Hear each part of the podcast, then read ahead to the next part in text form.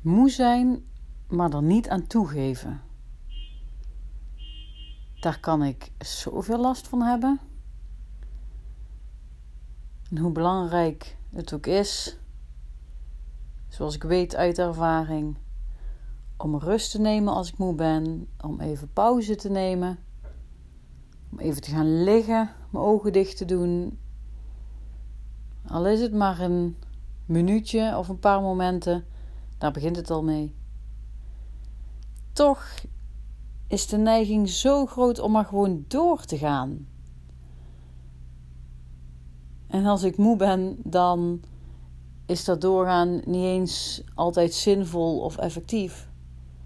Want het doorgaan betekent ook vooral doorgaan met scrollen op Facebook, of doorgaan met het nieuws lezen, of doorgaan met iets anders onzinnigs, doorgaan met eten. Doe ik ook nog wel ooit. Ik eet niet veel brood, maar als ik dan moe ben, dan ga ik ineens uh, een aantal boterhammen zitten eten. En ik weet dat het me weghoudt van het moegevoel. Dat doorgaan. Blijkbaar wil ik daar niet naartoe. Ik weet niet waar ik precies van weg ga. Of het puur dat fysieke. Of het puur die fysieke vermoeidheid is. Misschien is het dat. Of zit er nog een andere emotionele laag onder die ik nog niet ken? Zou ook zomaar kunnen. Maar ik merk dus wel dat ik me, dat ik me tegen verzet. En dat verzet kan echt uren doorgaan. En soms moet ik door. Dan ben ik bezig met de kinderen of met andere dingen die moeten gebeuren of buiten de deur. En dan is er geen tijd voor rust of voor pauze. Maar soms kan het wel. Dan heb ik even niet de zorg voor anderen en hoef ik even niks anders te doen. Dus kan ik gerust een momentje pakken, maar doe ik het toch niet. En dat verbaast me zo over mezelf, want intussen voel ik me meer en meer moe worden en wordt de weerstand meer en meer groter. Die gedachten gaan wel door mijn hoofd van, oh, ga nou even liggen. Doe even je ogen dicht. Ga even lekker mediteren. Of misschien even wat yoga doen. Al is het een paar minuutjes. Dat kan zo verfrissend zijn voor mijn lijf. Kan zo opknappen. En daarna kan ik weer wat dingen doen. Maar het is alsof mijn hoofd toch in de do-modus blijft. Van nee, ik uh, ga dadelijk eerst uh, mijn boodschappen doen. En ik ga eerst nog over het boodschappenlijstje nadenken. En um, dan ga ik ook nog een was aanzetten. En dan ga ik eerst ook nog even de keuken opruimen. En um, allerlei dingen die ik dus bedenk om te doen. Maar intussen doe ik dat ook allemaal niet. Want ik blijf gewoon zitten. Scrollen. Dingen opzoeken op mijn telefoon. Vooral het beeldscherm van de telefoon. Dat is zo'n fijne afleiding. Ja, dus dat schiet niet op, hè? Dat is niet fijn. Want het geeft geen rust. En het zorgt ervoor dat mijn adrenaline hoog blijft. En dat mijn motortje maar blijft draaien. En niet op pauze gaat. Terwijl die pauze gewoon nodig is. Dat voel ik. Daar kan ik van alles van vinden, maar dat is gewoon voelbaar. Mijn lijf geeft het feilloos aan. Er is eigenlijk geen spel tussen te krijgen.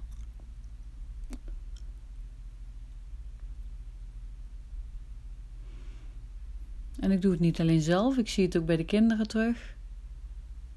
Die geven ook niet zomaar toe aan hun vermoeidheid. Die willen ook niet zomaar gaan liggen, die willen ook niet zomaar gaan slapen. En dan denk ik, ja, dat hebben ze niet van een vreemde. Terwijl ik er wel problemen mee heb, want ik wil dat ze slapen en ik vind dat het er tijd voor is en ik wil ze erbij helpen ook. Ja, dat valt niet zomaar af te dwingen. En dan realiseer ik me ook, ja, als ik het bij mezelf niet eens kan doen, ja, dan begrijp ik dat het bij een ander al helemaal niet kan. Dan kunnen het nog zo mijn kinderen zijn, maar, maar zorgen dat ze nu gaan slapen omdat ik vind dat het moet. het gaat niet zomaar gebeuren. Dus dat is een uh, mooie spiegel.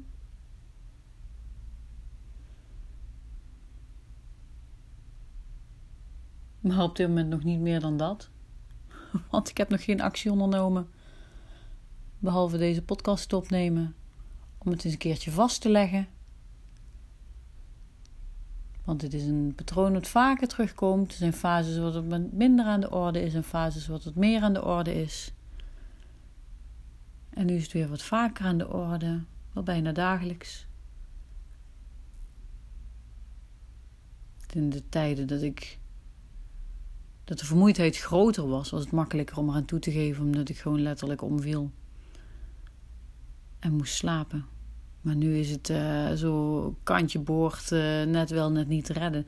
Net als met de kinderen. Er waren tijden dat ze gewoon echt wel moesten slapen, omdat ze vanzelf uh, in slaap vielen. Maar zij zijn nu in de fase dat ze hun middagslaapje net wel, net niet over kunnen slaan. En ze gaan het liefste gewoon door. Met spelen en de wereld ontdekken. Ja, ik ga het liefste ook gewoon door. Dus we doen hetzelfde. Maar als ik dan echt voel wat nodig is. En ik nu ter plekke ga zitten en mijn energie wat laat zakken. Mijn ogen dicht doe. Dan voel ik hoe de druk in mijn hoofd eraf gaat.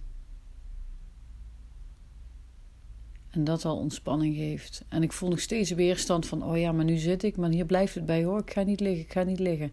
Die weerstand is nog steeds uh, hoogbaar in woorden in mijn hoofd. En uh, ik voel de tegengas. En misschien is het niet meer dan dat. Misschien is het alleen maar dit, dit nu voelen.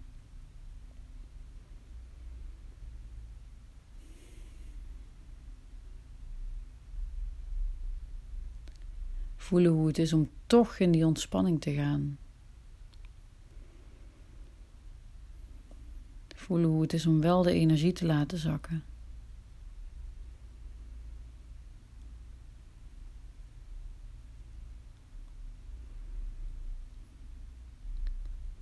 Dat is wel een heel fijn gevoel. Die diepe ontspanning. Dat heb ik al heel vaak ervaren. Dat merk ik nu ook.